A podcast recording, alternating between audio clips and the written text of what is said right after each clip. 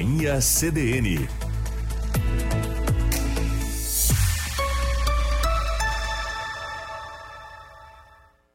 Carla Torres e João Pedro Vandersand.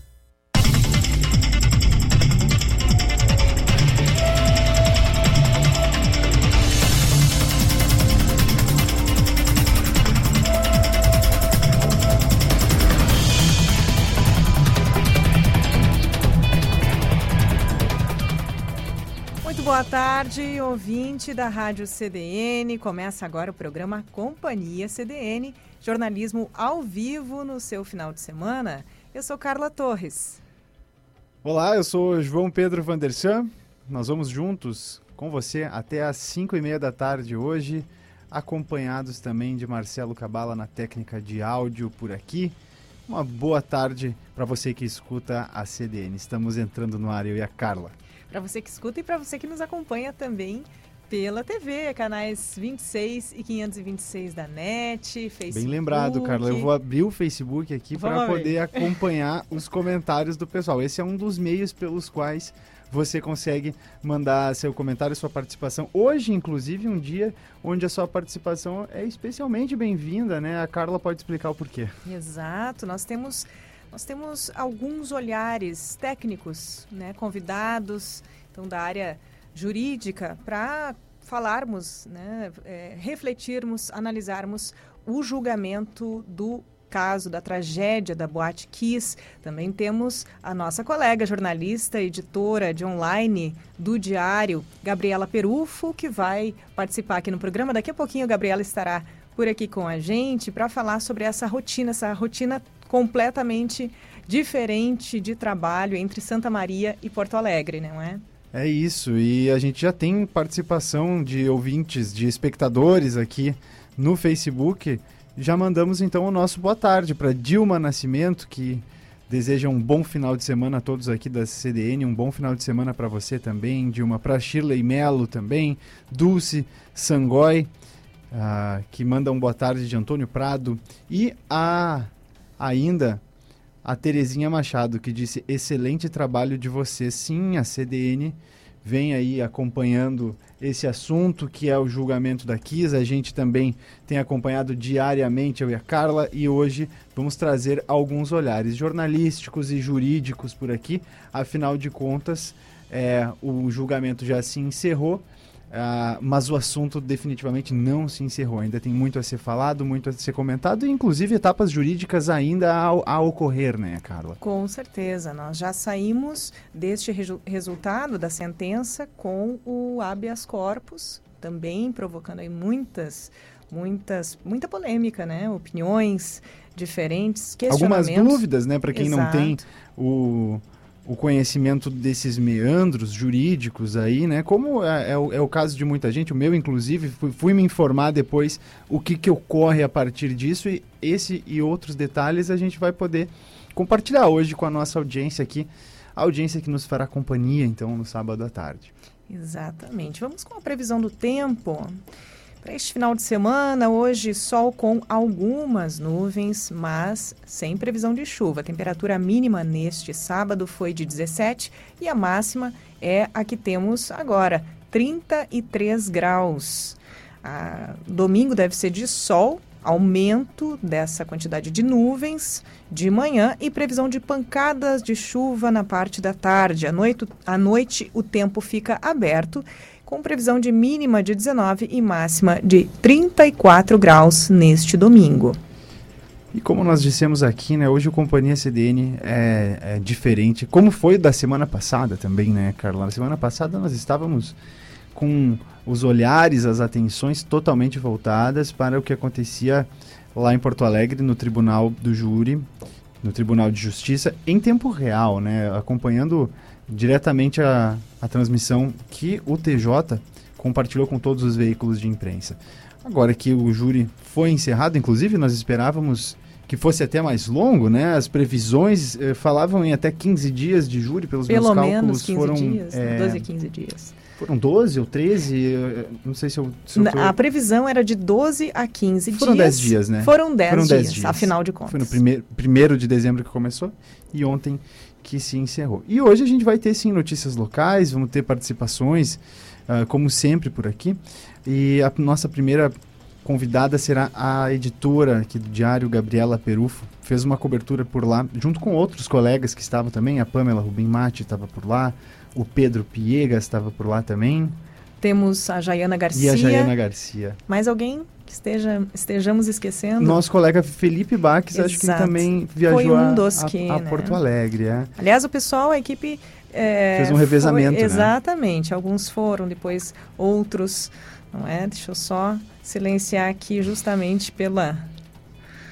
Estamos comunicando aqui com as nossas fontes em breve Gabriela já aqui no estúdio com a gente. Isso, não é só a Gabriela que vem por aí não, né, Carla? Exatamente. Nós temos participação da, na área jurídica, justamente, a Deborah Evangelista, ela que é professora, né, além de advogada, é professora universitária, e também Daniel Kessler, também advogado criminalista e professor universitário. Vamos ajudar a entender, como disse o João, esses meandros jurídicos essas decisões a partir, esses desdobres também, né, a partir do resultado do júri. O júri é que é soberano, não é mesmo, Gabriela? Muito bem-vinda. Boa tarde, boa, boa tarde, tarde, Carla, João Pedro, quem está conosco hoje à tarde.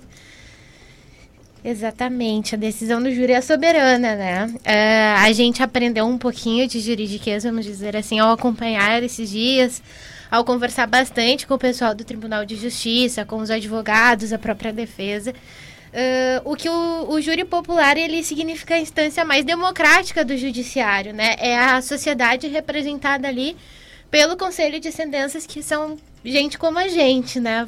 Um abre aspas, são pessoas uh, da sociedade. Então, o que eles decidem, eles, no caso, condenaram os quatro, está decidido. Não se volta atrás sobre a questão de condenação. O que pode acontecer a partir de agora são os recursos, né? Uh, cabe tanto às defesas quanto à acusação. A acusação pode recorrer no, no, na, no sentido de querer aumentar a pena assim como as, as quatro defesas dos quatro réus podem recorrer no sentido de reduzir a pena. E são recursos que vão tramitar ainda judicialmente, né? Existe um prazo legal para isso. É, a gente acompanha, a, gente provavelmente as defesas acabam recorrendo e aí a gente vai acompanhar aí o, o trâmite disso tudo. Certo. Bom, Gabriela, daqui a pouquinho vai detalhar essa participação como jornalista, como ser humano. Nós falávamos aqui, é uma experiência muito dolorosa, muito, muito trabalhosa para quem vai cobrir, para quem vai participar é, é, profissionalmente também na área jurídica, óbvio, um, uma sobrecarga de trabalho. Para quem é júri, então, nem se fala, foram pessoas que ficaram incomunicáveis hum. todos esses dias e sem, sem se falar, claro, nos mais atingidos por essa dor, que são os familiares e todos os que perderam os seus entes queridos naquele trágico 27 de janeiro de 2013. Daqui a pouquinho a Gabriela vai detalhar toda essa participação, mas vamos também abrir mais detalhes sobre o programa de hoje, não é, João? Vamos sim, Carla, claro. É... Você pode participar, gente. A Gabriela está aqui. Depois nós temos a participação dos advogados, professores. 99136-2472. 99136-2472. Para você que tem alguma pergunta, questionamentos, né, dúvidas gerais ou específicas sobre tanto essa cobertura quanto os detalhes jurídicos desse processo. Então você pode, por favor, participe por ali, mande sua dúvida, não fique aí com essa com essa questão só para você, né? A sua dúvida pode ser a de outro ouvinte, outro telespectador. É isso. E bem lembrado, Carla, inclusive mais participações aqui por participação do Jefferson Damasceno Carlos. Ele manda boa tarde lá de Porto de Galinhas, nos ouvindo de longe. O Afro Guga também, que participou tantas vezes do nosso programa, ele diz um beijo para Gabi. E também diz: sigamos nas lutas por justiça, por muitas justiças, né? Falando sobre o, o caso que a gente está comentando. Então, um abraço para a Afro Guga. Rabani Lopes, ela manda seu boa tarde aqui de Santa Maria. Então, a gente manda esse boa tarde a todos os ouvintes que começam a estar na nossa companhia aqui na CDN no sábado à tarde. Com certeza, um ótimo nome para esse programa no final de semana. E é claro, pelo Facebook que eu estava comentando aqui, tem a transmissão, né? é outro canal que possibilita não só essas saudações que a gente vem recebendo, mas uh, eventuais dúvidas da nossa audiência que queiram perguntar para os nossos três convidados do programa de hoje. Né? Exatamente. Companhia CDN, que tem edições aos sábados e domingos. Hoje vamos das 16, justamente até as 17h30 e no domingo das 15 às 18 horas. É jornalismo ao vivo para você que curte aí o programa, seja na sua casa, no trabalho, como a gente está aqui trabalhando, você talvez aí esteja também, né? Canais 26 e 526 da NET e, como disse João, pelo Facebook e canal de YouTube do Diário. Vamos então aos conteúdos e quadros em detalhe que você confere também hoje, alguns outros conteúdos além dessa dessa nossa conversa aqui com esses convidados, não é? É isso, a gente vai depois de uma semana atípica no sentido das, de todas as coberturas aqui dos programas da CDN, né? O, o Companhia CDN não foi diferente no final de semana passado. A gente retorna com aqueles quadros que são já a marca do nosso programa. Na Semana Limpa, a gente vai relembrar o que foi assunto a cada dia dessa semana. E, e na verdade, outra. falando bastante sobre. Porque o assunto foi o júri da Kiss, então a gente dá um, dá um contexto, uma retrospectiva do que ocorreu em cada fase do julgamento, por assim dizer. O quadro em alta no Twitter, a gente dá uma olhada na rede social que movimenta tantos assuntos. É, hoje a gente retorna com ele e também tem dica para quem vai ficar por casa hoje à noite, o programa Isso no Sofá com o Eduardo Deprá.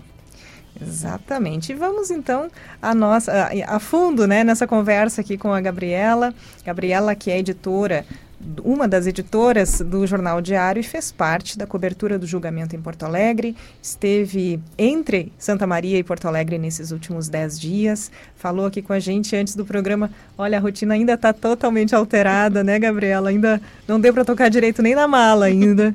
né? Já está aqui na redação, nos conta sobre essas vivências, então, como profissional e como ser humano. Ela que falou inicialmente aqui desses desdobres possíveis a partir dessa sentença, desse júri. Gabriela, como foi essa rotina de trabalho, os principais desafios nessa cobertura? Foi uma rotina intensa, né, agitada, manhã, tarde, noite. Mas uh, o que tem de mais diferente é o emocional, né? Mesmo que a gente não seja diretamente envolvido a gente é de Santa Maria, né? Não tem como o, qualquer jornalista de Santa Maria separar também um pouquinho do lado humano do lado profissional. E aí a gente co uh, cobriu a desde o momento que tudo começou. A gente acompanhou cada o inquérito, a gente acompanhava cada homenagem no primeiro mês, no segundo mês, né? No primeiro ano uh, da tragédia. A gente cobriu a associação dos familiares ser inaugurada, ser fundada. A gente cobriu tudo ao longo de quase nove anos. E aí, pra gente, foi mais uma cobertura. Só que aí foi o maior júri né, da, do Judiciário Gaúcho, um dos maiores do Brasil. São poucos que, que, que, ou que, que superam o, o período de, de, de andamento de trabalhos daqui. E, e, tem toda essa complexidade do caso, né? Uh, tanto a questão emocional, a gente uh, via e conversava com os familiares diariamente.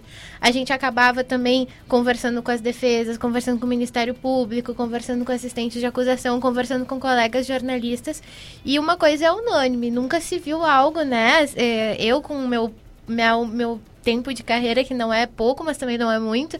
Mas tinham jornalistas muito mais experientes lá e, e para todos foi uma cobertura inédita. É algo que, que ninguém imaginava, assim como ninguém imaginava cobrir a Kiss ou qualquer desdobramento dela.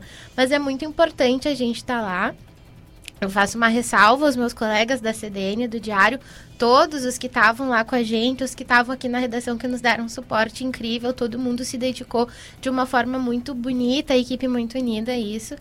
E, e não tem como não, não, não, não questionar um pouquinho, né, sobre a importância, o peso disso tudo pra gente, jornalista, gente profissional de jornalismo, o se, a, a, até a questão da conduta da gente, mas a gente também leva um pouquinho pro pessoal ficar pensando um pouquinho também da conduta, como a gente falava, sobre o ser humano, né? Sobre empatia, sobre respeito, sobre sentimento, sobre dor. E lembrar que sempre, uh, independente de ser um jornalista, uma parte envolvida, um advogado de defesa, são sobretudo pessoas que estão ali vivenciando uma coisa e tentar se colocar na pele um do outro, né? Sim, Gabriela, você falava é, sobre algo que me inquieta um pouco enquanto profissional, que é, você falava nessa separação do jornalista e do ser humano, nessa questão das emoções, né? E isso é algo que é muito preconizado no, no, no aprendizado do jornalismo, né? Afinal de contas, a imparcialidade é um, um, um dos, né, do, um, um, pilar da nossa profissão. Mas, por outro lado, deixar a humanidade também não te faz um bom jornalista, né? É, inclusive, essa separação muitas vezes pode ser uh, maléfica para nossa profissão, né? Afinal de contas, não é uma separação absoluta, né? Uh, sobre aquilo que você sente ou pensa sobre determinada, determinado assunto. Eu imagino que uh, muitas condutas diferentes devem ter sido observadas também nessa passagem pelo Tribunal do Júri lá, né? Exato, só para esclarecer para quem está ouvindo a gente, né, a questão de sensibilizar ou de ter alguma questão de, de humanidade, como eu vinha falando, não, não, não quer dizer que eu penso A ou B ou, ou tomando partido em, em, na questão de, de réus e, e, e, de familiares. A gente vê que Santa Maria tem uma opinião dividida. É sem entrar nessa questão. É saber que, independentemente de qualquer coisa, existem seres humanos ali que sofrem, que sofreram. Uh, são pais que perderam filhos, são pais que há nove anos, praticamente nove anos, esperam uma resposta pela morte dos seus filhos, né? Que a justiça é, a justiça se formalizou agora. E como foram dez dias, e foram dez dias de ouvir muita coisa, sejam fossem coisas positivas ou coisas negativas, foram dez dias que mexeu com todo mundo, né? Inclusive com a gente, não, não, não tinha como não observar tudo aquilo sem questionar um pouquinho. E aí a gente fica pensando. Uh, é, existe imprensa de todo o país lá, de diferentes veículos. E aí, como eu falei antes, a gente é acostumado a cobrir aqui desde o começo, a gente acaba conhecendo quem é o presidente da associação, quem são os pais. Tem pais que estão sempre presentes em todas as, as homenagens, as vigílias que houveram. A gente já entrevistou eles várias vezes, a gente os conhece, a gente sabe um pouquinho da história de cada um. Mas aí o que, que acontecia? Tinha momentos mais pesados no júri, seja para o coletivo, ou seja, para o individual. E às vezes a gente percebia algum familiar se comovendo, o que era esperado, era uma, não tinha como não viver esses momentos. E a gente percebia que tinha jornalistas que talvez não deram espaço, né? É, que é preciso. A gente via uh, mães em momentos de, de tensão, de nervosismo, de botar para fora algum sentimento, de estar tá chorando. E alguns jornalistas achavam que esse era o momento de abordar aquelas mães. E aí é nesse momento que a gente para e pensa: será que eu preciso entrevistá-la agora? Será que eu não preciso deixar ela ali respirar, se acalmar? Quem sabe eu converso mais tarde, quando tudo baixar. Então são essas questões que a gente levanta. A gente jamais pode esquecer de toda a complexidade disso tudo, né? Exatamente. E pensando justamente nessa ideia, né, vem, a, vem aquele ponto ali que a gente justamente no antes do programa comentava o furo, a ideia do furo, né? Melhor do que o furo é a profundidade com que você consegue tratar de tudo isso, né? É. Justamente pela dor envolvida. Exatamente. O fato de você fotografar ou gravar uma mãe no momento em que ela, né, desaba, vamos dizer assim, não significa o bom jornalismo. O bom jornalismo é ter as informações importantes e saber contextualizar tudo aos leitores. Lógico que a gente precisava falar de bastidores, inclusive o que se passava lá, que eram momentos emocionantes. Momentos de oração, de abraço, ah, de manifestação silenciosa lá fora, com fotos e tudo. Todos eram momentos emocionantes. A gente jamais deixou de dar. Pelo contrário, a gente deu cada detalhe, cada bastidor que quem estava lá não via, porque eram coisas além da transmissão, né? Porque na transmissão Sim. o Brasil inteiro acompanhava. Desde uma mãe que carregava o, presente, o último presente que tinha ganhado do filho.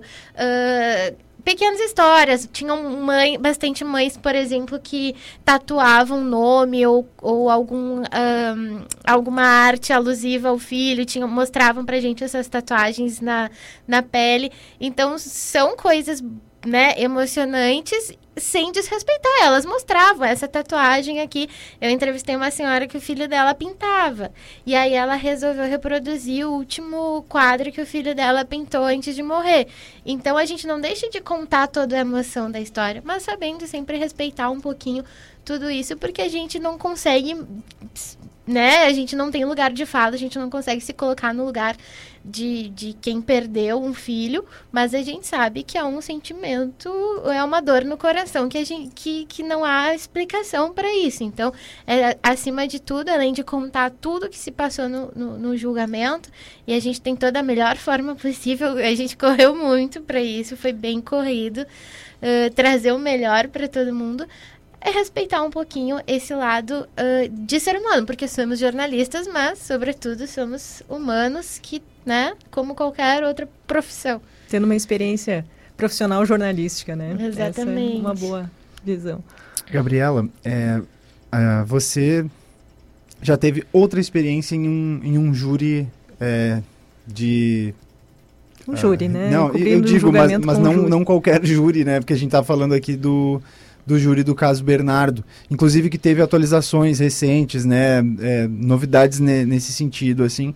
Mas não vamos entrar nelas agora, mas, mas falar sobre a experiência é, estando nesses dois momentos que são momentos importantes do judiciário gaúcho, assim, que é, e, e, da mídia também pela questão da transmissão. Talvez o mais longo e o segundo mais longo. É, júri, o Bernardo era o maior em duração até uh, a Kiss, né? O Bernardo durou cinco dias, foi de segunda a sexta e a Kiss chegou aos 10 dias. E aí a Kiss, em, em termos de, de, tempo de duração, acabou superando o Bernardo. Mas eu imagino que tenham sido experiências muito diferentes entre si também, né? Ah, com certeza. Até porque uh, diferen são, são casos bem diferentes, embora todos tenham gerado comoção. A, a maior diferença é que, no, no caso Kiss, as famílias estão pedindo por justiça estão há nove anos, praticamente. Eu digo nove anos, mas eu estou arredondando, porque falta um mês para completar nove anos, né? Estão aguardando, elas estavam lá. Elas sempre se, se manifestaram cobrando justiça, aguardavam julgamento, e o julgamento ia ser aqui em Santa Maria, depois foi desaforado, aí ia ser numa determinada data, veio a pandemia, mudou o calendário. Então, uh, entre outros fatores que aconteceram antes disso. E o caso Bernardo é diferente porque uh, a, a mãe do Bernardo e a avó do Bernardo, que até residia em Santa Maria, as duas já, já morreram. Né? A avó do Bernardo morreu uh, esperando por, por justiça e porque, e porque o restante da. O, no caso, o pai do Bernardo e a madrasta do Bernardo, que seria a família mais próxima que o menino teria, eram quem estavam nos bancos dos réus. É diferente. É to, eu, para mim é totalmente diferente quando um pai uh, não aguenta a morte de um filho e de quando um pai está lá no, no, banco dos réus respondendo por, por ter sido, por ter participado do planejamento. Mas ambos julgamentos foram muito emocionantes, né? Cada um dadas proporções. Uh, o Bernardo, se eu, se eu, não me engano, foi o primeiro do, do, que o Judiciário Gaúcho transmitiu na íntegra e ao vivo, né? Ele foi acompanhado por um número enorme de pessoas, pessoas de todos os locais. E aí veio a Kiss nesse mesmo formato, com uma estrutura muito maior, né? Porque são mais pessoas para acompanhar.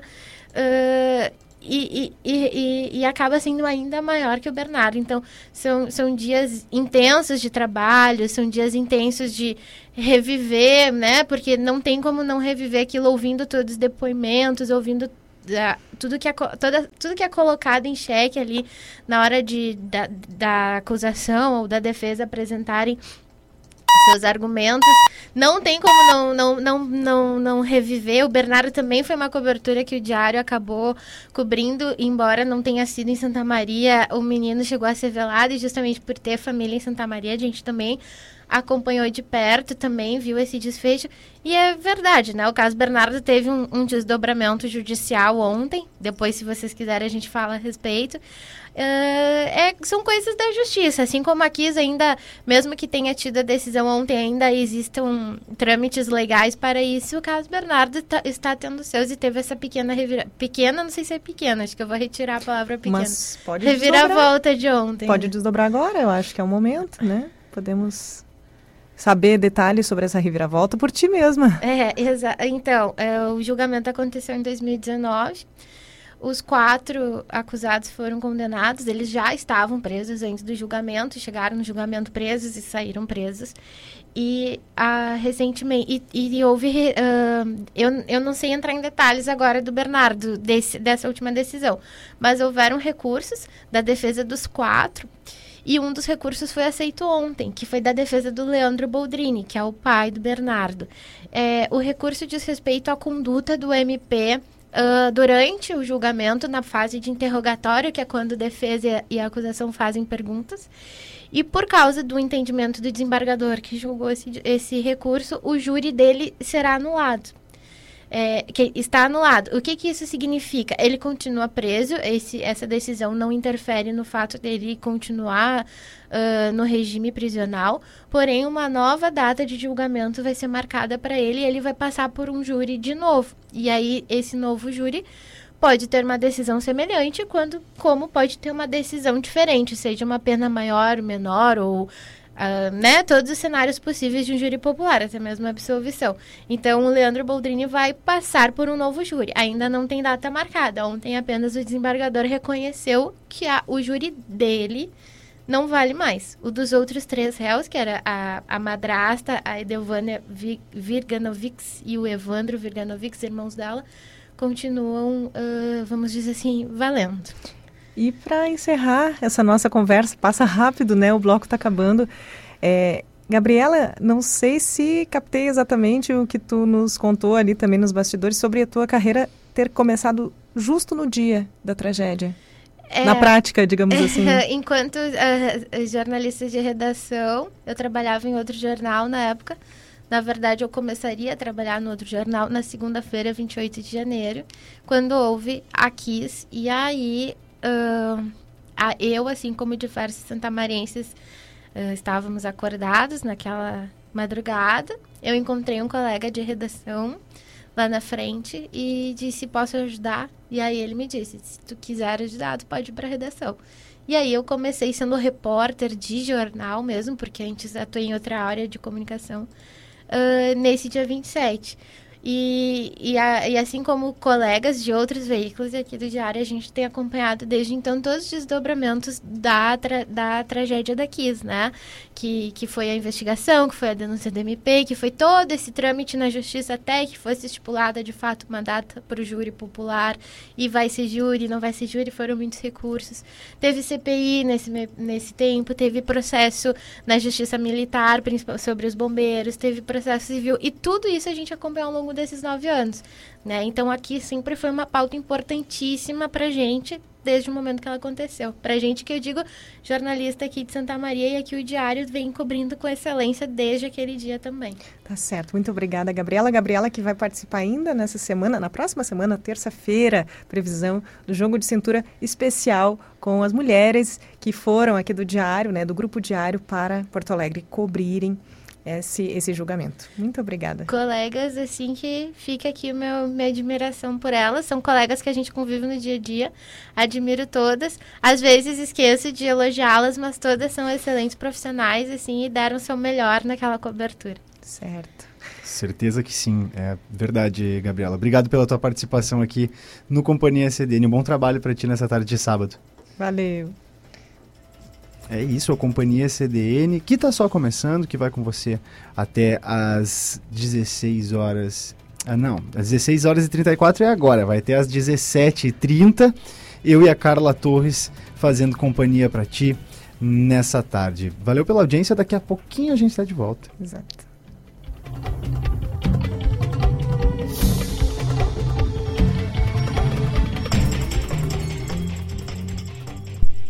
Noite cai sobre um antigo prédio de tijolos vermelhos. Lá dentro, Natal está animado. No 102, rabanadas estão sendo saboreadas. Torresmo instalando e Coca-Cola borbulhando no 202. No 405, a família de tão grande quase não cabe na mesa. Por trás de cada porta, existe uma ceia. Por trás de cada ceia, uma grande história.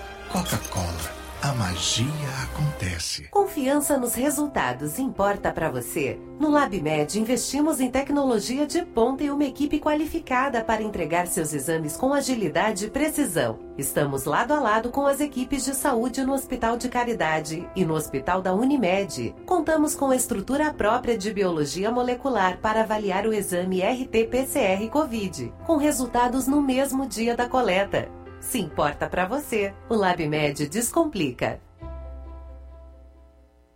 Já está disponível o aplicativo do Grupo Diário. Nele, você escuta a rádio CDN 24 horas ao vivo e pode consumir todo o conteúdo do Diário e do BEI e da TV Diário. Tudo em um só lugar. Baixe agora. Disponível para Android.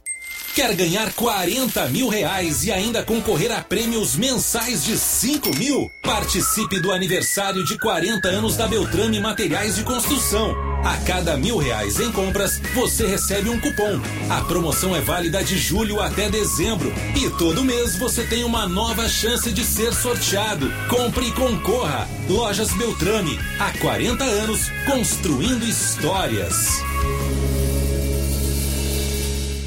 Grenoble Imóveis Planejados completa 25 anos de história. Representante em Santa Maria e região da fabricante de móveis gaúcha Finger, com padrão de qualidade internacional. Cozinhas, dormitórios, banheiros e toda a linha para o seu lar e escritório. Grenoble Imóveis Planejados. Referência no mercado. Projetando sonhos com design e precisão. Orlando Fração 118. Fone 3222 2280.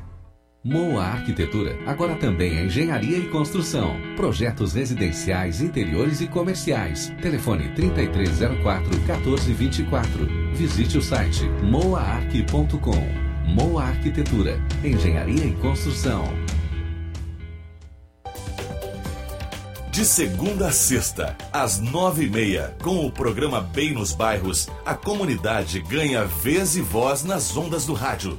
Maurício Barbosa e Rafael Menezes trazem as notícias de interesse às comunidades da periferia e do centro da cidade, mostrando os problemas e as providências apresentadas pelos responsáveis.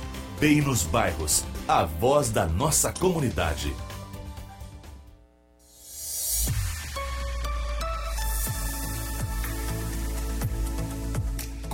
Companhia CDN.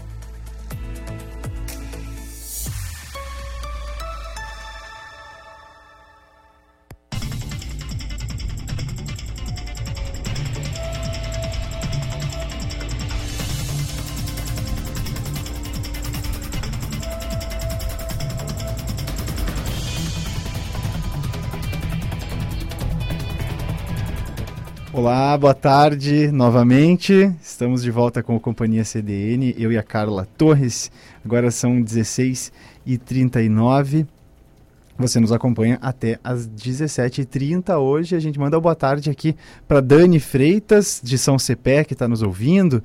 Também para Ivani Giacomini, que está conosco também, é, comentando o assunto que foi pauta do Grupo Diário de Santa Maria, onde a CDN se inclui durante a última semana e desde o dia primeiro, os últimos dez dias, né, uh, o tribunal, uh, o júri da KISS. Né, e agora a gente vai continuar repercutindo esse assunto durante o programa de hoje, até o final, é, com convidados que nos ajudam a compreender melhor os desdobramentos disso, não é mesmo, Carla? Exatamente. Temos recados aqui para a Gabriela, que foi nossa, nossa convidada no, no primeiro bloco o Afro Guga, justamente o Gustavo Rocha mandando um beijão para Gabi, uh, outras pessoas aqui comentando e justamente a Ivani falando que infelizmente tudo isso é muito triste, falando com a Gabriela. Enfim, todos os envolvidos são seres humanos, que foi um dos destaques da fala da Gabriela neste primeiro bloco. E o Companhia CDN recebe o advogado criminalista Daniel Kessler. Ele é doutor e mestre em ciências criminais pela PUC do Rio Grande do Sul, professor de Direito Penal e Processual Penal pela Universidade Fevale. Ele que nos fala, nos traz a sua visão técnica sobre o resultado desse julgamento, também falando sobre os desdobres a partir dessa sentença a começar justamente pelo, para muitos, inesperado habeas corpus ao final, após a sentença. Muito boa tarde, professor. Seja bem-vindo à Companhia CDN. Bom, muito boa, muito boa tarde, Carla. Boa tarde aos ouvintes. Pois é, né? É o que eu venho dizendo em relação a este caso é que é muito triste. E é, foi triste o fato, foi triste o processo, foi triste o julgamento em um processo penal não há vencedores, né? Sempre todos perdemos. E isso ficou muito claro nessa na, na, tristeza que envolveu todo esse julgamento, desde depoimento de vítimas, depoimento de sobreviventes, testemunhas, réus. E, e, o, e o aspecto técnico que me compete analisar é importante sempre frisar que não, não impede que a gente que a gente não sinta a dor das, dessas famílias, né? Mas o aspecto jurídico precisa ser analisado, porque se nós analisarmos o ponto de vista da vítima, nenhuma pena será suficiente. Nós olharmos o ponto de vista do réu, toda pena será demasiada. Então, o Estado, o juiz, o direito precisa analisar sobre esses dois aspectos e ter o, o, o desfecho justo, o desfecho tecnicamente mais adequado para aquele caso. Então, o que aconteceu ontem, na minha concepção, é, foi uma situação em que, primeiro, essa questão do dolo já era muito discutida, é uma questão muito complexa para ser tratada pelos jurados, se existia ali ou não um crime doloso, mas os jurados, com a soberania que eles têm pelo nosso sistema judiciário, entenderam que sim, né? entenderam que houve um homicídio doloso, e aí passa então ao juiz a dosimetria dessa pena, que, ao meu ver, pelos limites legais que, que, que eram estabelecidos, a pena ficou inclusive alta demais. Até acredito que o tribunal irá redimensionar essa pena. E aí teve essa questão da, da, do decreto prisional deles, né? porque a, a, prisão, para ela começar a ser cumprida, é necessário que haja um esgotamento dos recursos possíveis, ou seja, o, o trânsito em julgado de uma sentença penal condenatória. Bom, uh, o que, que aconteceu ali? O juiz, ao condenar, iria decretar a prisão preventiva deles, que eles começassem a a, a cumprir uma pena, na verdade, né, uma execução provisória dessa pena.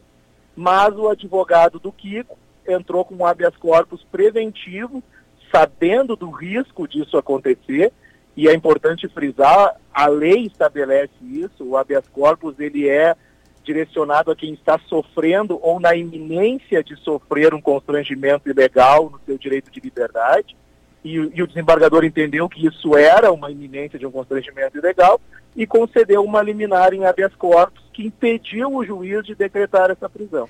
E, e, o tribunal estendeu aos demais réus também. Né? Então, até o julgamento de mérito né, dessa, desse habeas corpus, eles estarão em liberdade. Sim, professor Daniel, é, falamos aqui sobre justamente essa sentença e até mesmo o habeas corpus que veio depois. Podemos, uh, nós vamos rodar, tomar aqui um minuto e pouquinho da nossa conversa para que a gente possa uh, rodar aqui o áudio para quem eventualmente não acompanhou, para quem não está sabendo detalhes sobre essa sentença e até para tomá-la como o nosso objeto de, de, entrevista aqui logo após, tá bom? Vamos escutar aqui Perfeito. rapidamente então esse trecho da sentença no julgamento. Nós temos 242 imputações de homicídio, 636 de tentativas de homicídio, tudo no âmbito do concurso formal. E aí digo, os crimes aqui versados, homicídios e tentativas de homicídio, foram cometidos inequivocamente sob o palio do concurso formal, de modo que se aplica apenas a pena mais grave, com o acréscimo previsto na lei e aí chego, sem mais delongas, às penas definitivas. Para Elisandro, 22 anos e seis meses de reclusão. Para Mauro, 19 anos e seis meses de reclusão. Marcelo e Luciano, 18 anos de reclusão. Notem que, num sistema de execução das penas como o brasileiro, não se está a estabelecer nenhuma demasia.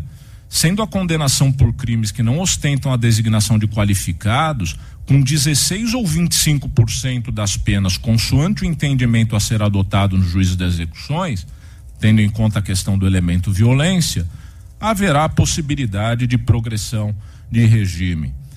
O regime inicial aqui é de é o regime fechado. Uh, eu uh, mantenho inteiramente a minha decisão, entretanto, acrescenta ao final, tendo em vista a comunicação de concessão de habeas corpus preventivo em favor dos réus, suspendo a execução da decisão que proferi, e não obstante, não obstante o habeas corpus aluda a apenas um dos acusados, uh, parece intuitiva a necessidade de estender-se a todos. Para quem então não tinha detalhes exatamente, pelo, pelo menos o número de anos né, dessa pena a cada um dos réus, o professor comentava que considerou uma pena extensa né, de tempo, então está aí o dado em detalhe. O João tem uma pergunta, João? Isso, é, é ouvindo também, ontem a, a advogada, a Deborah Evangelista, tá, estava aqui, ela comentou algo no rádio que me, fe, me fez realmente refletir sobre uma questão. Ela vai voltar, a gente vai poder repercutir com ela também. Mas, para quem estava escutando, acompanhando o julgamento eh, ao vivo ali no momento, uh, e, e óbvio, se tinha uma expectativa sobre esse momento, né, saber o resultado, e o juiz decreta essa prisão preventiva, né? Uh, ah, Para quem estava ouvindo, talvez essa, esse habeas corpus tenha sido uma surpresa, porque você escuta, ah, opa, vão ser presos. Aí, instantes depois, opa, não vão ser presos. Mas eu imagino que para as partes ali envolvidas uh, que estavam, a acusação, a defesa, a promotoria, isso talvez já fosse esperado essa é a minha pergunta, professor. Se as partes ali, né, tanto a promotoria quanto o próprio juiz, talvez já, já esperassem que esse recurso fosse tomado e se seria tomado nesse momento específico. É, muito boa a tua pergunta, João. É, na verdade, o que acontece? Essa decisão, ela, ela tem a assinatura dela ali, eletrônica 17 e 28, o desembargador assinou essa decisão.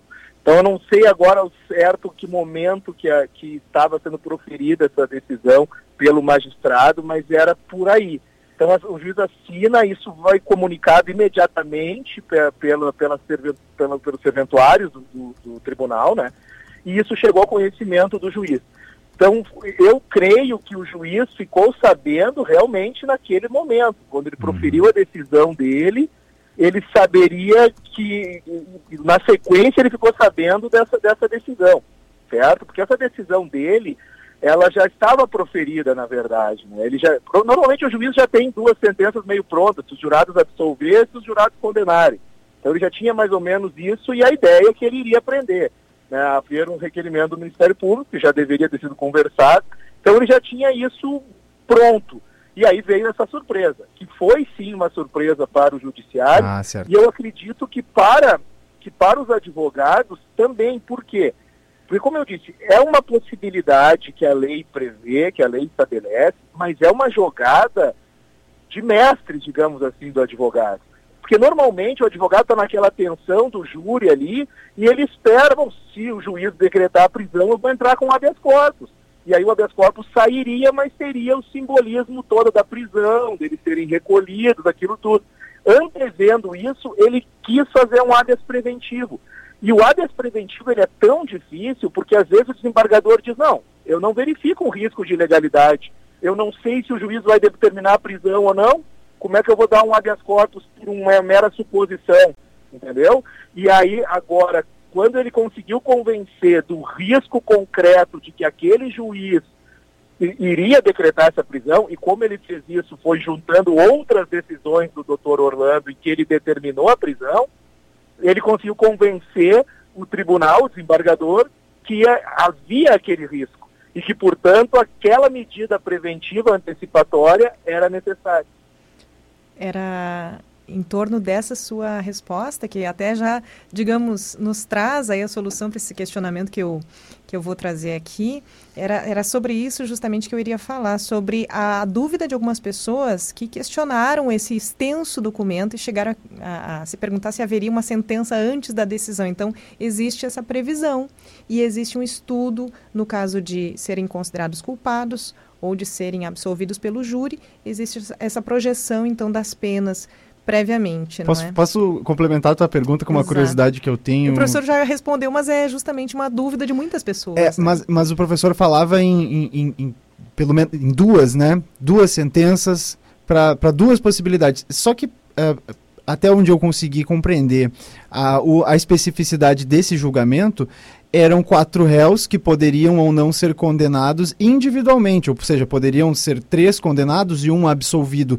Isso não demandaria um número maior de, pelo menos, modelos para essa sentença que depois ele vai apresentar, professor? Não, claro, João, até desculpa, talvez eu tenha me expressado mal. O que eu quis dizer não especificamente sobre este caso, mas que é uma praxe dos magistrados no júri uhum. ter dois tipos das decisões. É óbvio que essa aqui poderia ter muito mais complexidade, porque se os jurados desclassificassem o que era uma tese das defesas, retirar do dolo e passar para a culpa, quando o jurado diz não existe crime doloso, ele perde a sua competência para julgar. Uhum. Porque pelo nosso sistema de justiça, jura, júri popular é apenas crime doloso contra a vida. Então, ao dizer não, não houve dolo, ainda que na modalidade eventual, passa-se ao juiz para sentenciar de um eventual crime culposo. A defesa do Kiko sustentou um incêndio né, ainda um crime de incêndio com resultado morte, daí teria uma outra figura delitiva. Então poderiam ter outras sentenças para que os juízes, para que o juiz elaborasse, né, a partir da decisão dos jurados. O que eu quis dizer é que normalmente eles já vêm com alguma parte dessa sentença já pronta, já projetando uma eventual pena que ele vai aplicar, né? E por que que eu falei que no meu sentir essa pena ficou elevada? Porque o, o homicídio a pena é 6 a 20 certo? Pena mínima 6, máxima 20. O, o Kiko recebeu uma pena de 22 anos e pouco ali. Eu, não, eu, eu não, não compreendi o caminho do cálculo que o juiz fez ainda, não tive acesso a isso, porque a nossa legislação estabelece três fases para que o juiz aplique a pena. É importante explicar isso para os ouvintes, porque não é assim, de 6 a 20 eu posso escolher, vou dar 12, vou dar 15, vou dar 20. Não ele vai ter que ter critérios para chegar naquele número que ele vai chegar. Ele fixa primeiro uma pena base, onde ele leva em consideração uma série de circunstâncias subjetivas que estão no artigo 59 do Código Penal, desde a da pessoa do réu, as consequências do crime, comportamento da vítima, etc. Passa por uma segunda fase, onde tem circunstâncias atenuantes ou agravantes, para daí chegar na terceira fase, onde são majorantes ou minorantes da pena. E aqui um detalhe que ficou no áudio ali que que foi passado da, da, da, leitura pelo magistrado, é que isso era um concurso formal de crime. O que, que quer dizer isso? É quando com uma ação só o agente comete dois ou mais crimes.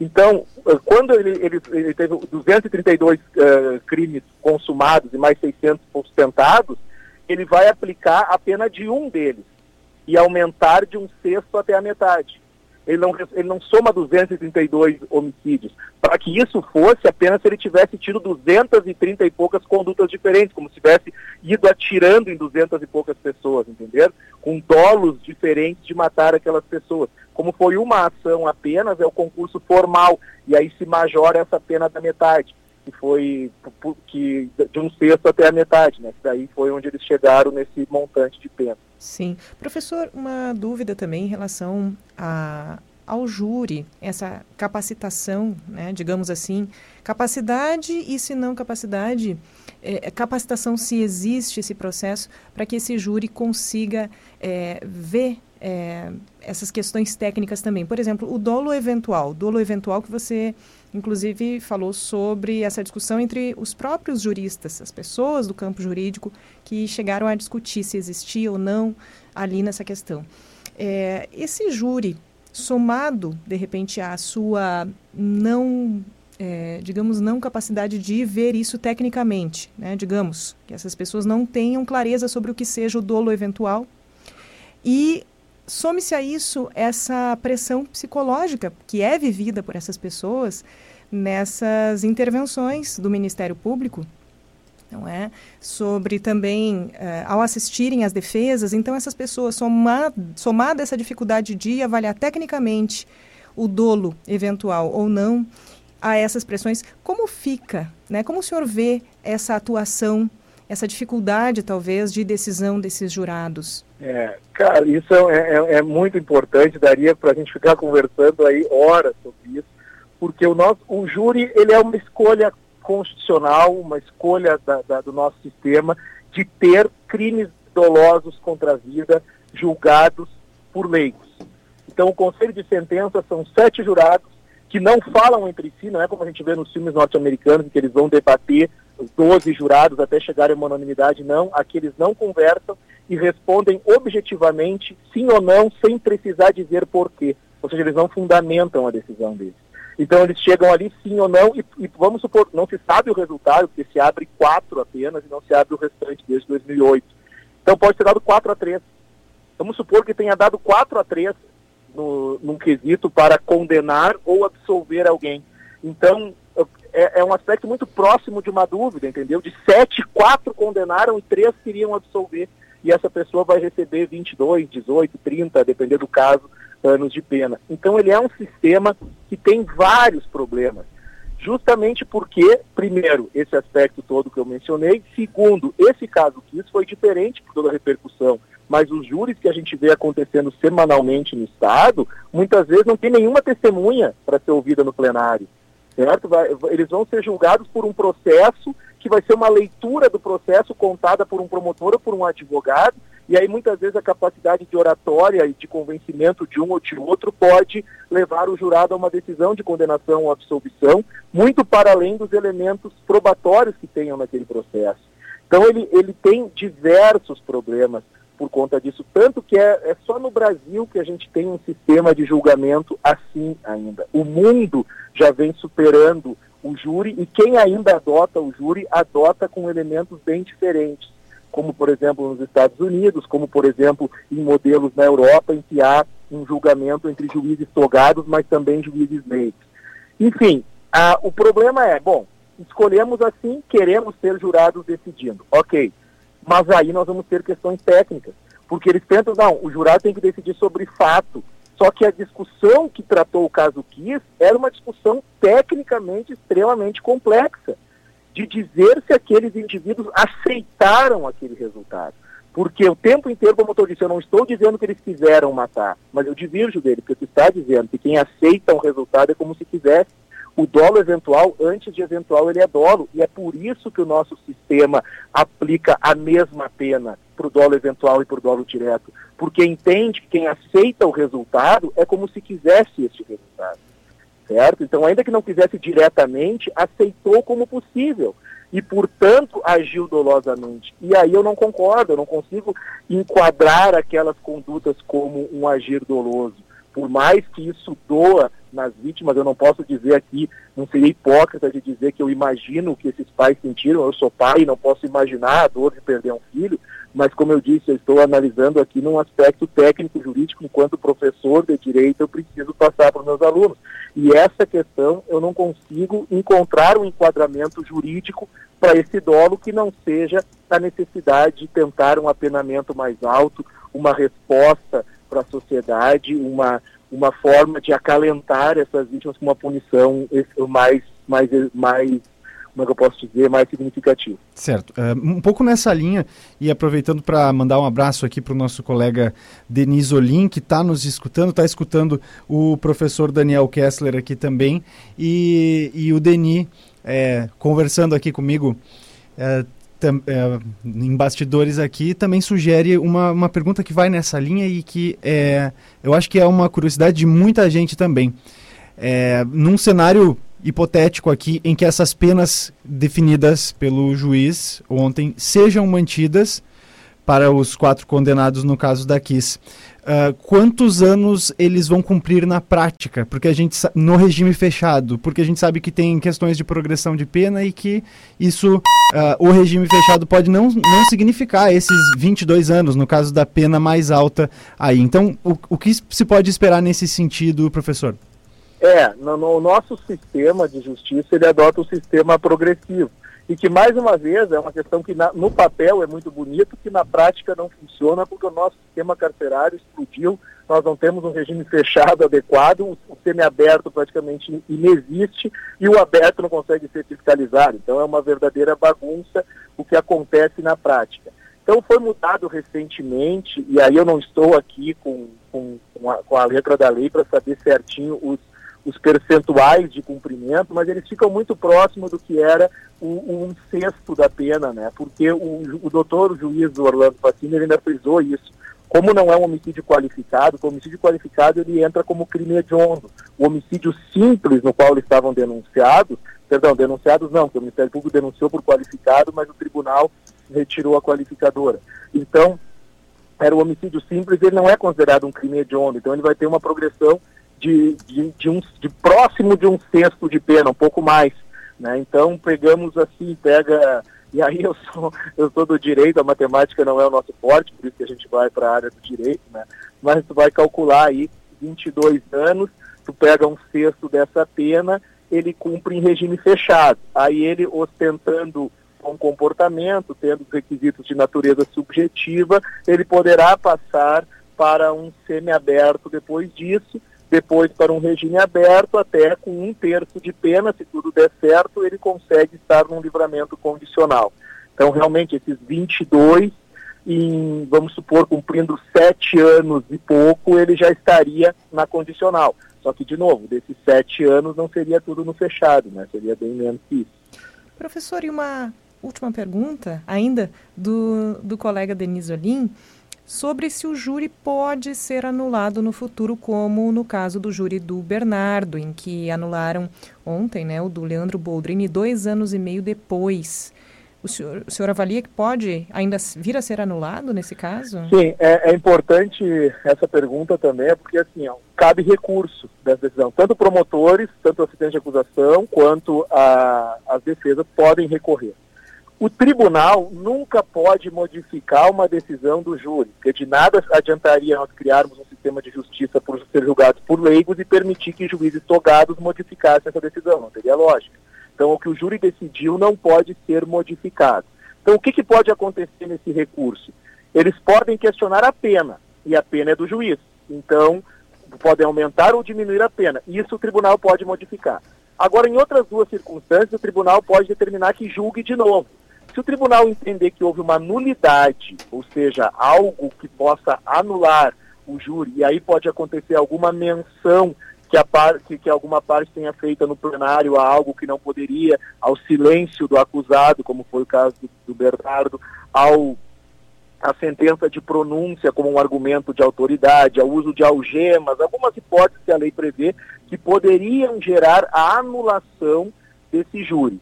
Ou se ele entender que os jurados julgaram com, eh, manifestamente contrário à prova, ou seja, os jurados tomaram uma decisão que não tinha respaldo na prova do processo. O que nesse caso aí seria difícil porque foi o próprio judiciário que determinou que essa discussão de dolo ou culpa fosse feita pelos jurados. Então o que eu vislumbro é em uma eventual nulidade, que poderia acontecer inclusive na sala secreta, na forma de quisitação, na forma de leitura dos quesitos. Então com certeza as defesas alegarão uma série de situações para tentar um novo julgamento. Mas, uh, pelo que eu acompanhei, não vislumbro algo de tanta gravidade assim que pudesse justificar essa anulação. Talvez tenha algum outro detalhe que nós não sabemos ali, né? Mas com certeza isso será objeto de discussão pelas defesas no tribunal. Professor Daniel, muito obrigada pela sua participação, pela sua disponibilidade em participar aqui do Companhia CDN hoje. Que isso, eu que agradeço e mais uma vez, muito obrigado por, por esse espaço, poder falar para a comunidade de Santa Maria, uma comunidade tão que sofreu tanto com essa tragédia e volto a repetir, que entendam que, que o meu papel aqui foi apenas tentar trazer um aspecto técnico e eventual discordância do ponto de vista técnico-jurídico jamais passa por por minorar ou desprezar de qualquer forma o sentimento que vocês todos dessa cidade têm por essa tragédia e de que foram tocados de uma forma tão profunda. Então, muito obrigado por esse espaço e sigo à disposição para o que precisarem sempre. Vamos seguir acompanhando esse caso, então. O Companhia CDN recebeu o advogado criminalista Daniel Kessler, ele que é doutor e mestre em ciências criminais pela PUC do Rio Grande do Sul e professor de Direito Penal e Processual Penal da Universidade Fevale. É isso, Companhia CDN, 17 horas, 5 minutos, agora 32 graus. Seguimos juntos até às 17h30.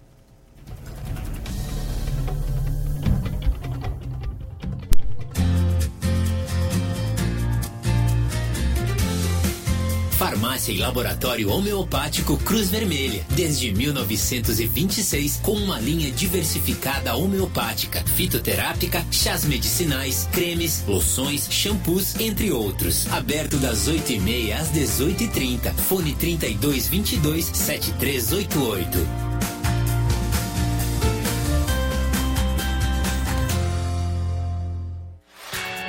Taslo Bar, palco de excelentes shows ao vivo, festas e eventos. Nossa carta de drinks preparadas com ingredientes artesanais proporciona uma experiência única de sabor. Todos os ambientes do Taslo Bar estão voltados ao palco e tem agenda com as melhores bandas da região e eventos nacionais. O estacionamento fechado junto ao shopping é segurança para aproveitar a noite. Taslo Bar, perfeito para saborear drinks exclusivos e petiscos saborosos. No Shopping Praça Nova. Natal presente. O importante é estar com quem se ama em 2021. Vem aí a campanha de final de ano da CDL Santa Maria. A cada 100 reais em compras nas lojas participantes, ganhe um cupom para concorrer a um carro zero quilômetro, mais 15 vales compras nas lojas cadastradas na promoção. Informações www.natalpresentecdl.com.br Realização CDL Santa Maria. Parceria Vero e Banricard. Patrocínio Pampeiro. É tempo de nos reencontrar e valorizar os elos que nos unem. De viver novas experiências com laços de afeto.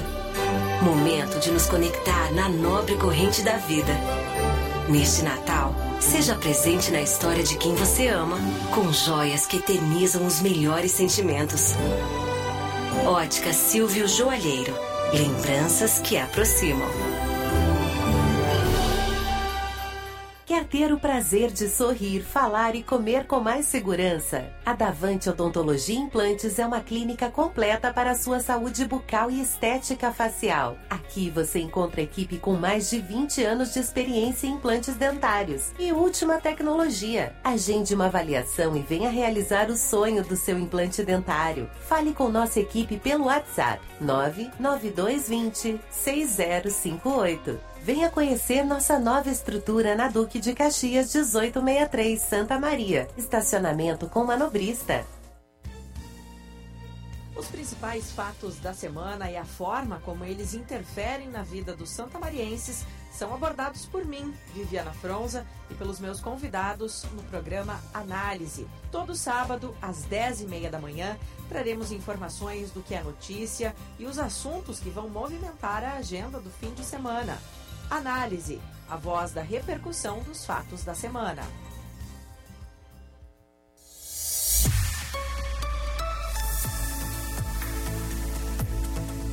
Companhia CDN.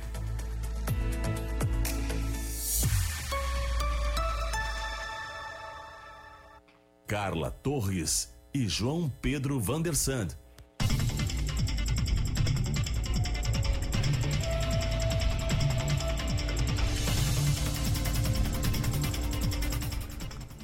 Olá, boa tarde mais uma vez para você que escuta a CDN.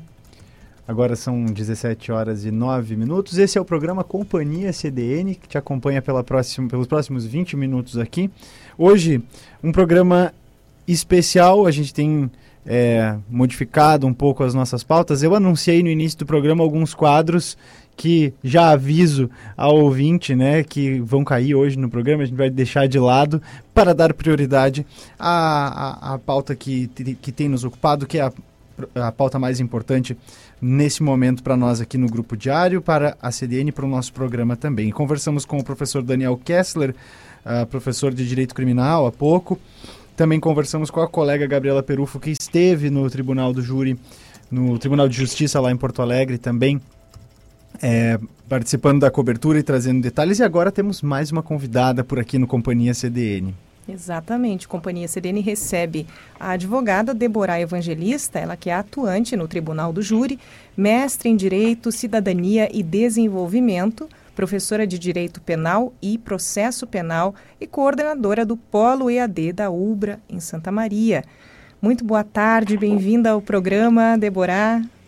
Boa tarde, boa tarde, João, boa tarde, Carla. Boa tarde. Nós estamos ainda, hoje de manhã eu conversava com um aluno, um ex-aluno meu de 1902, 2006, para ser mais sincera, e ele é de Juí. E ele queria saber como a gente estava em Santa Maria. Então, vocês observem que no estado, realmente nós tivemos um momento, estamos no momento ainda uh, de observação, de, de acomodação de sentimentos, de conhecimentos jurídicos que passam para a comunidade, que a comunidade muitas vezes não, não estava acostumada e mexe, mexe com o nosso dia a dia, mexe com as pessoas e estamos, vamos lá, vamos conversar mais um Certo. pouco sobre esse assunto, porque acho que a gente tem muito a tratar ainda. Claro, Deborah, inclusive quero te agradecer antecipadamente pelo aceite aqui, porque ontem já discutei na CDN e aí fiquei muito feliz quando, quando fiquei sabendo, a, a partir da Carla, que tinha topado para conversar mais aqui. Conversar não, eh, porque conversar parece que a gente não está falando de um assunto tão técnico e tão sério como é ah, o, o desse caso. Então, muito obrigado por ter retornado à CDN agora aqui no programa Companhia CDN. Com, no caso do professor Daniel Kessler, a primeira pergunta que a gente fez para ele, eu acho que é interessante de estender a você também. É, como a senhora avalia o resultado desse julgamento? Olha, eh, eu, eu estava escutando e eu já escolhi uma- algumas manifestações no sentido que a pena foi exacerbada e tal. Eu não acho que foi exacerbada. E eu não acho pelo conjunto da obra. Entende? Nós estamos aqui eh, falando de uma de um ca- de um acidente que não é tão acidente assim, nós estamos falando de uma tragédia, nós estamos falando da vitimização de mais de 240 de 40 pessoas. Isso não pode ser atribuído a três anos de reclusão e acharmos que isto é suficiente. Não é suficiente. Eu acho que para que a gente tenha, e o doutor Orlando, na sua, na sua sentença, eu, para ser ah, sincera, eu não li ainda, não, não procurei para ver se já está disponível, devo, ainda não deve estar, mas logo vai estar disponível para a gente olhar, porque é uma sentença bastante extensa. Ele leu trechos, pedacinhos, né? Aquilo que era mais importante, que as pessoas estavam mais afoitas para saber. Mas nesta, nessa leitura, na medida que ele ia ah, tratando caso a caso, que ele ia construindo a sentença, ele falou várias vezes da noção de proporcionalidade. O que, que é proporcional? Que pena seria proporcional? Obviamente que nós não vamos chegar à lei do talhão jamais, porque a nossa sociedade é uma sociedade que, graças a Deus, evoluiu e nós temos um sistema. Agora, que a gente tem que utilizar este sistema judiciário, esse sistema de justiça que a gente tem, que pode ter todos os defeitos do mundo, e o tem, mas nós, pode, nós precisamos utilizar ele da melhor maneira. A justiça que não é utilizada pensando nas pessoas, ela não é justiça. O direito, a minha formação, ah, no meu mestrado é direito, cidadania e desenvolvimento. O que, que é essa cidadania? O que, que é esse direito, afinal de contas? Então, nós estamos aqui ó, há nove anos ah, para fazer um julgamento que ele precisa trazer um alento para a comunidade e precisa dar uma resposta. Essa, é- esse julgamento era para dar uma resposta à sociedade. E aí a gente pode ah, pensar, e também isso foi tese das defesas, ah, que o Estado foi responsável. O Estado se, se normatizou e se personificou na medida que a Prefeitura é responsável, na medida que o Ministério Público é responsável, na medida que o nosso Corpo de Bombeiros é responsável. Tudo isso é Estado. E era o próprio Estado, o Poder Judiciário, que estava ali proferindo essa sentença. Então, nós vamos, observem, que em quatro momentos nós temos o Estado implicado nessa questão. Então não podia o Estado agora também se eximir e dar uma pena menor. Me parece justa, me parece que é uma pena, ah, assim, não é uma pena, como é dizer, não é uma pena branda de forma nenhuma, é uma pena que considerou sim esse resultado que foi a morte de 200, mais de 200 pessoas e que foi a vitimização de 600 e tantas pessoas. E para isso, 22 anos é pouco. Por quê? Porque 22 anos, e aí eu estava escutando o colega fez, a gente não é bom na matemática mesmo, mas em mais ou menos sete anos ali de progressão, ele está ele, ele tá cumprindo dentro da sociedade, ele ainda vai pernoitar, ele ainda vai ter, vai uh, usar, uh, vai usar liberdade condicional, mas ele está de novo na ativa. Então, colocar que ele vai. É, ou nós vamos. Outra coisa eu acho interessante. Será que, seria possível, seria aceitável, seria proporcional a gente ter uma pena que não fosse privativa de liberdade ao monte de 20 anos para que a gente pudesse ter uma, uma substituição para a pena restritiva de direito e para a cesta básica? Será que, será que era isso? Não, senhores, não é isso. E tenho que dizer para vocês que o, a, o, as defesas foram brilhantes. Eu, na medida do possível, acompanhei as defesas maravilhosas, brilhantes, uh, usaram todas as, as, armas, todas as estratégias possíveis, e também lhes digo, se depois vocês me perguntarem, eu vou respondendo. Era previsível que o Jader, Jader Marques, tivesse na manga este habeas corpus preventivo.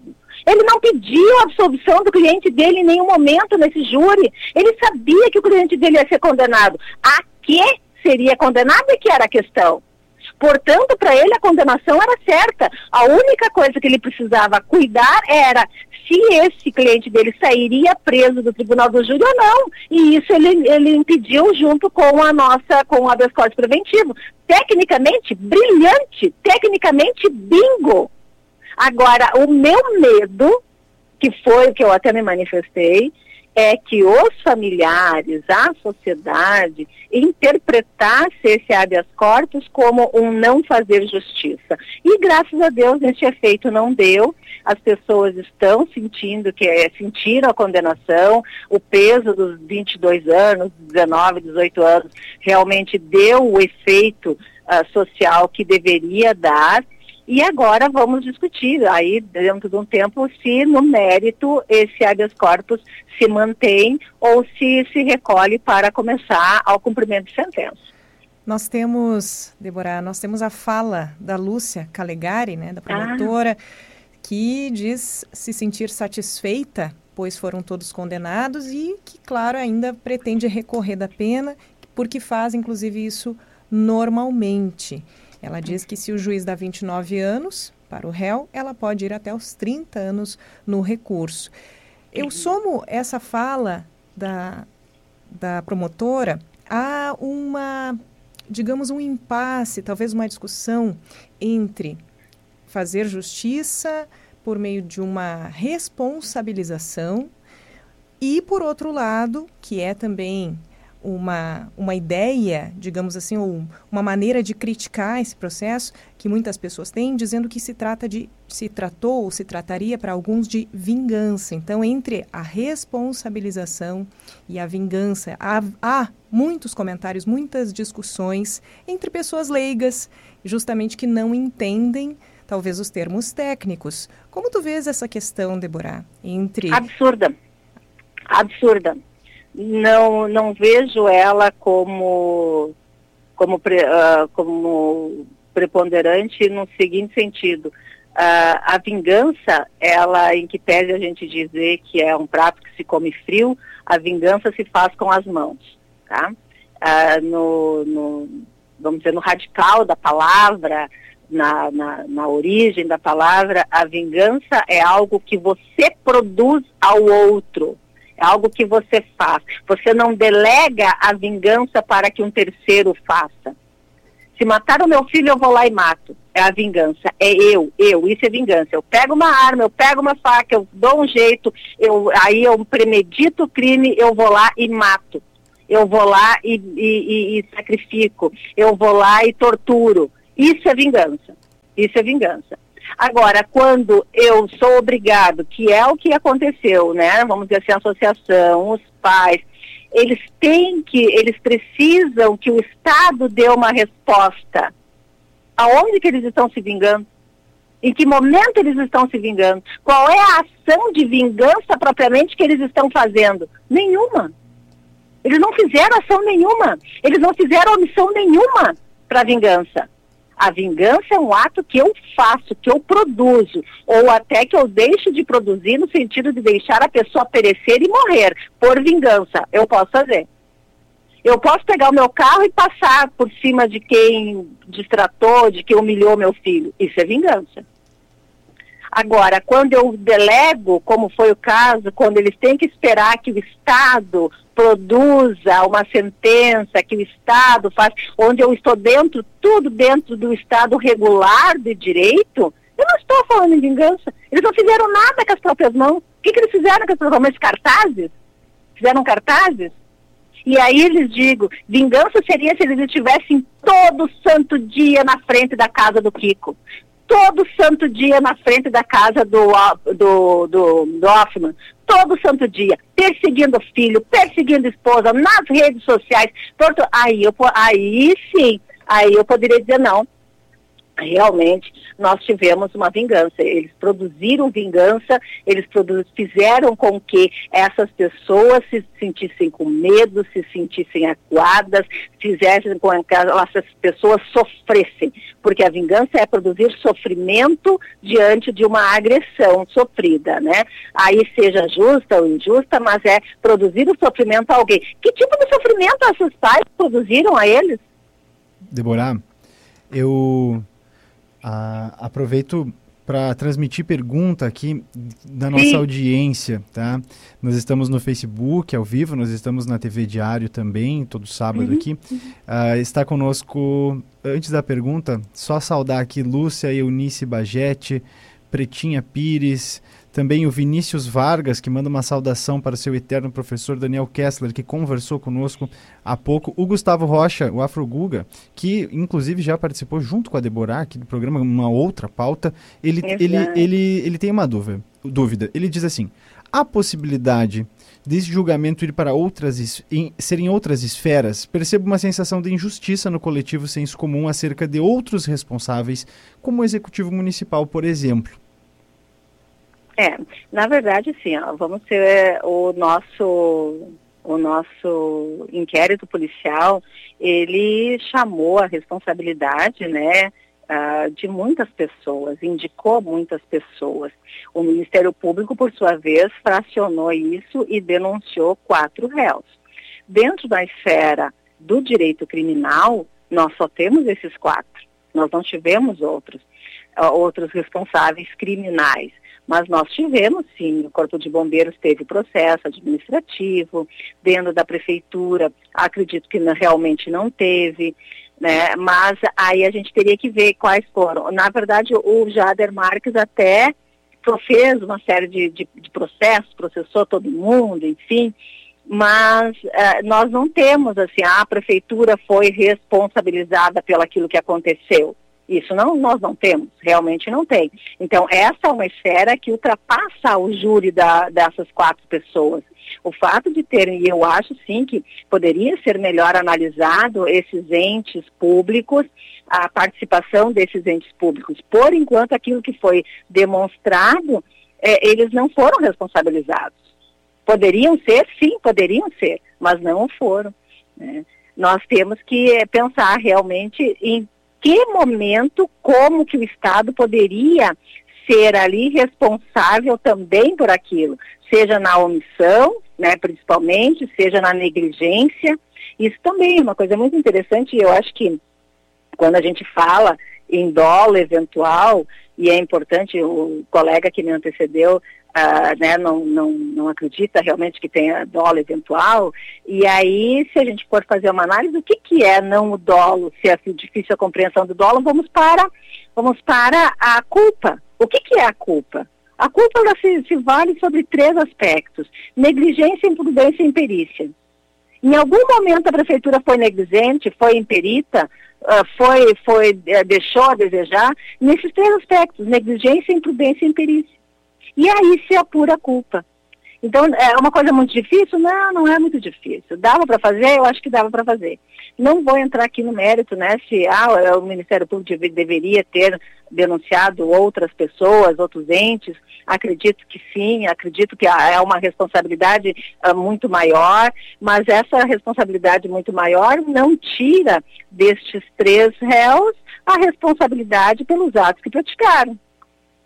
Então são duas coisas diferentes. Eu acho que ah, no, no, sentido de injustiça, de não se fazer justiça plena, aí sim, eu acho que de forma plena, talvez a gente não tenha mesmo. Certo. Agora, e... nós conseguimos, pelo menos, e um pai se manifestou nesse sentido, que ele disse, começamos a fazer justiça. Começamos a fazer justiça, né? Então, quer dizer, não é o final, começamos, estamos no início. Certo, Deborah. E para encerrar a nossa conversa, o programa está chegando ao fim, agora quatro minutos para as 17h30. Uhum. É, essa pena, ela poderá, enfim, em função dos recursos, ser alterada, até mesmo a possibilidade de um novo, novo processo, novo julgamento, uhum. eventualmente, a gente sabe, mas mantida essa pena de 22 anos e 6 meses para o Elisandro Spor, 19 anos e 6 meses para o Mauro Hoffman e 18 anos para Luciano Bonilha Leão e Marcelo de Jesus dos Santos, como é este período que eles uh, têm pela frente, em termos de regime fechado, progressão, né, essa condição. Como, como fica isso? Para que as pessoas Não, essa possam pergunta entender melhor. Vocês já, eh, vocês já fizeram né, essa pergunta para o colega uh, anterior e, e realmente, uh, se a gente vai fazer uma análise, eles poderão, aí, 22 anos, um sexto da pena, cumprimento, vai dar aí em torno dos sete anos. Desses sete anos, vamos contar que vai cumprir uns quatro e meio, cinco quatro em regime fechado, depois mais um pouco em regime semiaberto e depois em regime aberto e aí fica na, na liberdade condicional. Então, quer dizer, tem, é, tem essas fases que são, são ah, naturais e fazem parte do processo, né, do, do processo de execução criminal. Sim. Por isso que eu digo para vocês, né, nesses 22 anos não é muito. Esses 22 anos, se vem, vem sete anos, vem a quatro anos, vem a cinco anos. Sim, de cumprimento é, a nossa audiência é, é, oscila, né? Então, não necessariamente hum. naquele momento as pessoas que é, estão tendo esse é, esclarecimento é, é, tiveram. Né? Certo. Eu, eu, eu, aproveito também fazer uma última pergunta e também já agradecer a nossa convidada. É, em relação a uma questão bem técnica, assim, desse procedimento do habeas corpus preventivo que foi colocado, que também, de alguma maneira, me, me impressionou pelo fato de um advogado ter pedido e, e, esse pedido ter sido estendido a todos pela lógica, como bem disse o, o juiz do caso. Mas a, a pergunta em si é a seguinte: é, existe algum limite de tempo para que isso, isso se desenrole na justiça e, e, eles tenham que de fato cumprir a, a, a pena que seja porque acusado, porque como eu posso dizer, é, condenados eles estão e uhum. sobre isso não se recorre, né? Mas existe algum limite temporal aí para que uh, aconteça de fato uh, o cumprimento da pena? Não, porque é o tempo da, da do trânsito em julgado. Para transitar em julgado a sentença, e aí a, a, ninguém será condenado, processado, ninguém será preso sem antes do trânsito em julgado. E esse trânsito julgado, agora nós podemos, eles podem entrar com um pedido, né, de um recurso uh, para tentar anular o júri, podem tentar uh, não entrar e entrar só com a questão das penas, revisão, né, da, da, das penas, pode-se ter, e isso pode levar tempo. Isso pode levar tempo. De repente nós temos aí mais dois, quatro, cinco anos brigando com recursos. Isso pode acontecer. Uhum. Então, por isso que o recolhimento deles né, ontem teria, assim, um, um, significado muito grande, né? Mas não aconteceu, então a, a gente é, é, é usual, foi brilhante a atuação, né? Já estar preparado para isso, Uh, é, foi importante para a defesa.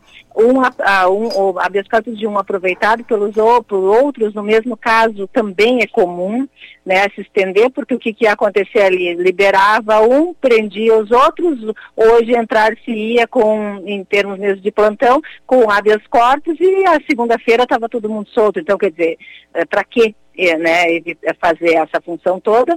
E ele, o juiz foi muito, muito uh, coerente, como foi durante todo o processo do Tribunal do Júri, da condução, ele foi muito coerente. Tinha que estender aos demais, porque é usual estender aos demais. Uhum. Seria, seria assim, ó, ele seria, poderia ser questionado por não ter feito dessa forma. Sim. Porque o normal é. Opa! Normal é isso, certo. Deborah, muito obrigada pela tua participação, disponibilidade em estar aqui. Frequente essa participação, né, Débora? Inclusive em outros programas, como o Jogo de Cintura, não é? Exato, exatamente. Vamos para o jogo. Vamos muito obrigada, jogo. que agradeço a, a, disponibilidade, a oportunidade de conversar com vocês, conversar com a nossa audiência. E lhes digo que a CBN, a Diário, está assim de parabéns. Foi uma cobertura maravilhosa. Nós precisávamos, Santa Maria precisava dessa cobertura, como foi, uh, de uma forma muito, muito consciente, de uma forma sistêmica sistêmica e assim ó, a cobertura com comentários de vários profissionais trazendo, esclarecendo, fazendo com que a palavra jurídica, que muitas vezes né, é, é mais complicada para quem não é do meio, uh, se tornasse acessível a todos. Então, não é só uma transmissão, é uma, uma realmente é uma cobertura completa que foi feita e a empresa está de parabéns. Muito obrigada mesmo pela atenção. Muito obrigada. Certo. Ouvimos, conversamos então com a advogada Deborah Evangelista, atuante no Tribunal do Júri, mestre em Direito, Cidadania e Desenvolvimento, professora de Direito Penal e Processo Penal, além de coordenadora do Polo IAD da UBRA em Santa Maria. Antes, conversamos com o advogado criminalista Daniel Kessler, doutor e mestre em Ciências Criminais pela PUC, professor de Direito Penal e Processual Penal da Universidade Fevale. E no início do programa, a nossa colega do Diário, editora de online, Gabriela Perufo, sobre a sua jornada de 10 dias na cobertura a este julgamento. Agradecemos a você que esteve na nossa companhia aqui neste programa hoje. Antes de me despedir aqui, eu quero trazer uma pauta, a última pauta do programa, com certeza, e a única que foge do assunto do, do júri da Kiss. Hoje, às 19h30, tem o musical Era Uma Vez no Reino Grande do Sul, a produção assinada pela Orquestra Sinfônica de Santa Maria. E um musical de causos regionais contados uh, através da música. Então é gratuito lá no, na bilheteria, na bilheteria do, do 13 de maio, dá para retirar os ingressos. Começa hoje às 19 horas e 30 uma atração musical para a comunidade santa mariense. Assim a gente se despede, né, Carla? Foi um prazer estar ao teu lado e ao lado da audiência, uh, assim como do Marcelo Cabala, que esteve aqui conosco na técnica. Aquele abraço para quem fica. Um abraço, sou Carla Torres, comigo João Pedro Vandersan, que volta amanhã comigo também no Companhia CDN das 15 às 18 horas. Agora você fica com o Plantão Bay.